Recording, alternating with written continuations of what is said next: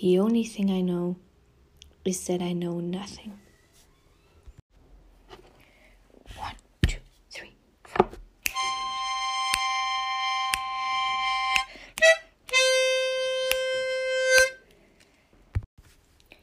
Moin. Did you know that there is no truth, no ultimate truth that is completely right and the only way to do things? Well, I guess somehow we all know that this is true, that there is no truth, but still we act as if there was one way or a few ways, but only a few to do things, and oftentimes this is not really our own. Okay, beware that everything what I'm saying here is highly subjective. And that is the first quote unquote problem. Because I realized that I used to think, and sometimes I still do, that everyone thinks the way I do. Not not consciously, but that just for me sometimes there is no other option because some things just seem so logical to me that I honestly I don't get how people can think differently. And I mean that in a positive as well as negative way. So, for example, when I don't like myself for whatever reason, I just can't imagine someone else could ever feel differently. But the same way, when I think not eating meat is a great way to help the environment, I really don't understand how people wouldn't agree with that. Because for me, that's just facts. For me, that is my truth, so to say. And to be honest, I don't really know what sense it makes for me to tell this, but I feel like it's mostly for myself because I want to I want to remember and make myself aware again of the fact that everything the, the way you see the world is so subjective and um, well not only subjective but i think that we also have to think in order to accept that it's all subjective we also have to think in relative terms. And wait wait wait wait. Let me let me explain that because maybe it makes sense.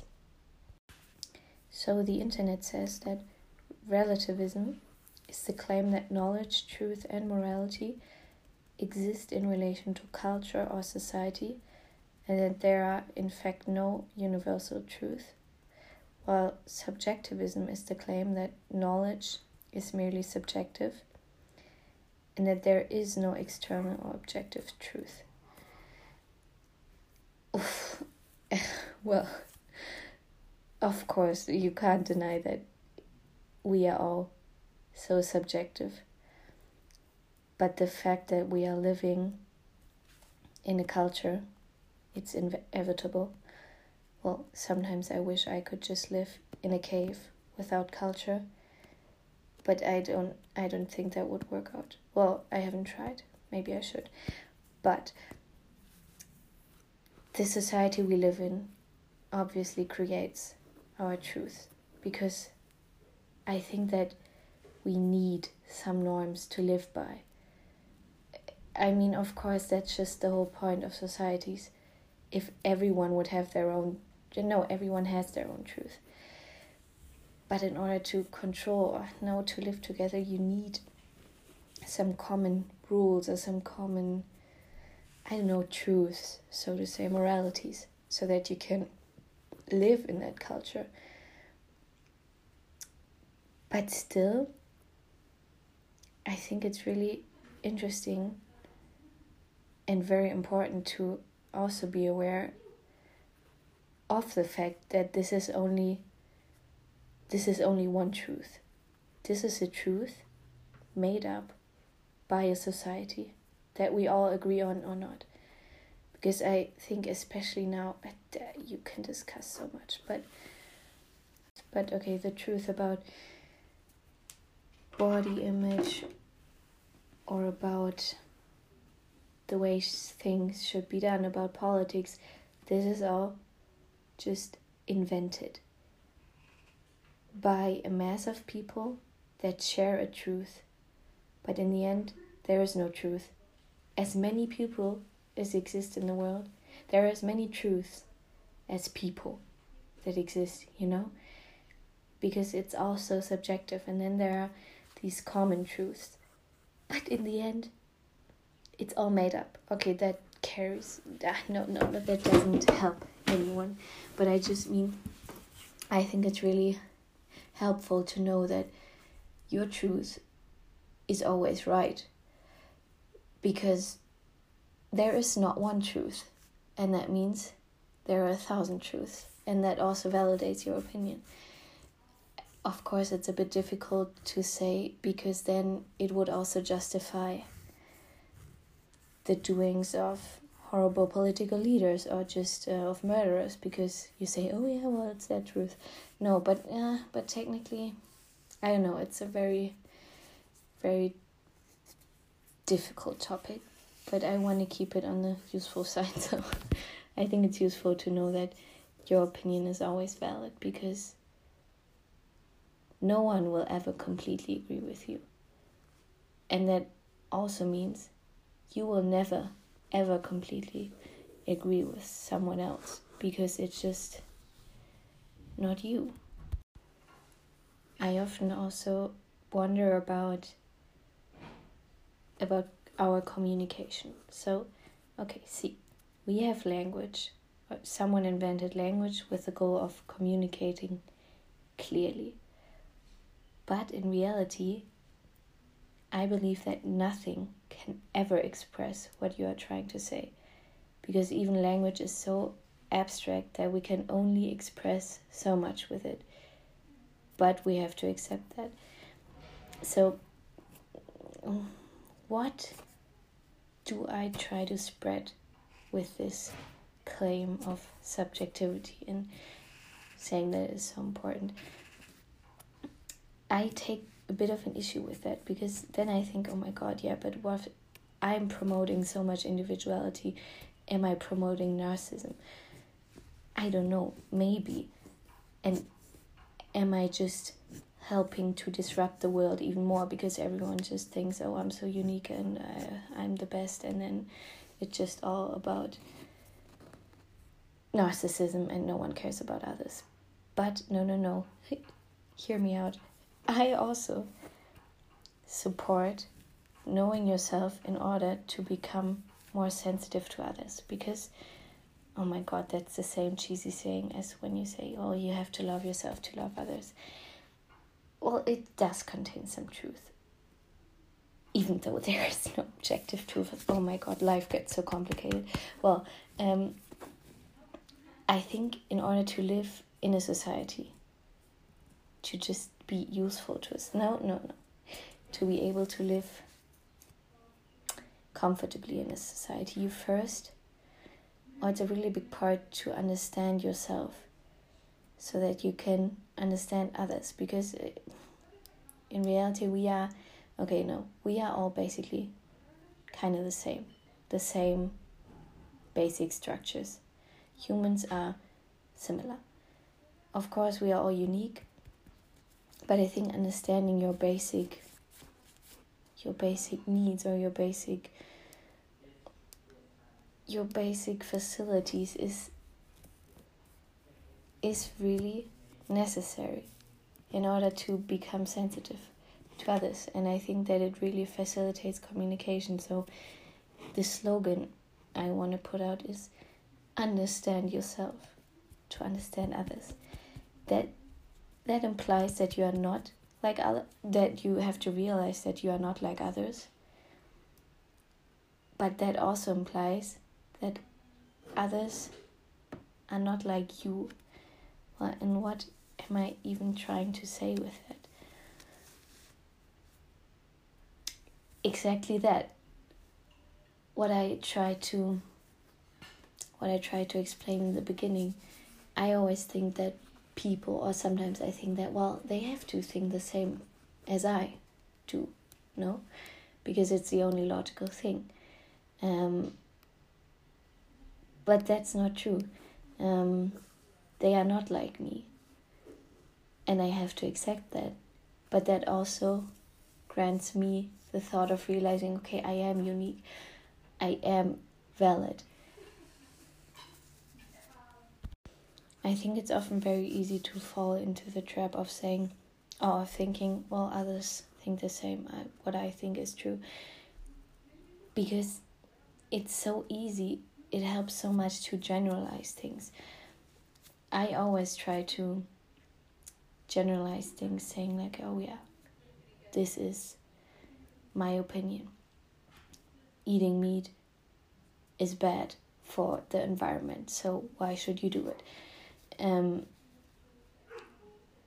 and I I think I do that, and I think many people do it to to kind of understand the world. But I really had to realize that it's basically not possible. And what I also mean by generalizing is that I do believe that many people do that or try to do that. I had a time where I was really focused on trying to find out who I am because that's also one one thing of society. It tells us that okay, you have to know who you are. I don't know why you need to know, but you just do. So I then fell for it and I was like, yes, I'm going to find out who I am.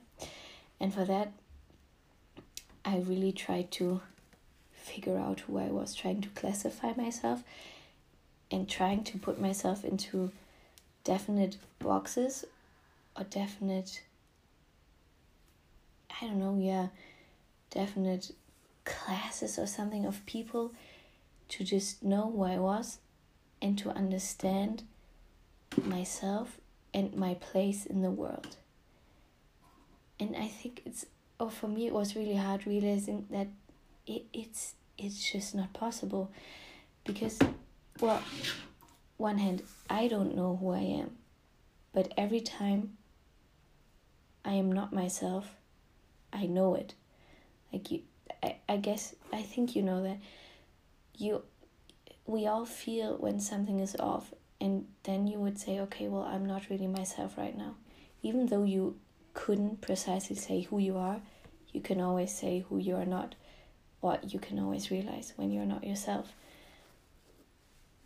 And I want to say that I think that might be enough, that we should all take the pressure from ourselves to exactly categorize who we are. Because you know what I noticed when I tried to define who I am I did that with a kind of outsider perspective. So I, uh, it's a bit hard to explain, but maybe you know what I mean. I always try to see myself from the outside. But doing that, I kind of adopted the view from others or what I thought others what others would see me like. And this, of course, tended to be quite negative because I only thought about what is annoying about me from the outside or what people might think is annoying. I think that's a very common tendency. Uh, you always need to criticize yourself. And I think because it also, to me, it seems so naive to assume that people possibly have good things to say about me, that it seemed really narcissistic for me to even think about people saying nice things about me. So I I tried to classify myself, and in the end, it just made me sad. And it, it, it doesn't have sense. I don't know, maybe some of you had the same thing, but of course, I can't. Why? How could I even classify myself? Because then, if I say, okay, I am well, I am blonde. Yeah, well, that's a description, obviously. But what if I change my hair color, then I'm not blonde. If I say I'm a happy person, does that mean that I can never be sad? Does that mean I always have to be happy? Because I always feel like when I once say, oh yeah, I'm a really happy person, positive person, and then once I have one negative thought, not only will I put myself down for it, but I will also think, oh my god, what are others gonna think about me because I said I was this and now I'm not. Oh, it's um it's tough and I also want to add that there's this common common thing people say when someone is just I don't know, I think when someone is just changing their opinion or is one day is like that and the other day is like that and you're like people often say or I feel like people sometimes say, "Oh, she's so two-faced." And they use it in such a negative way. And I thought about that and I realized because I also always thought, "Oh, well, I have to be that one person." That with this, these specific characteristics and that's me and nothing else. But I wanna I wanna state here that I am also a two faced bitch. well, no, that's up to you to decide if I'm a bitch, but I wanna say that I'm two faced and even more than two. But that does doesn't mean a negative thing because everyone has so many identities. And especially in today's world, it becomes even more even more difficult to try and put yourself into those categories because think about it you have a if you use the internet you have an identity in the internet.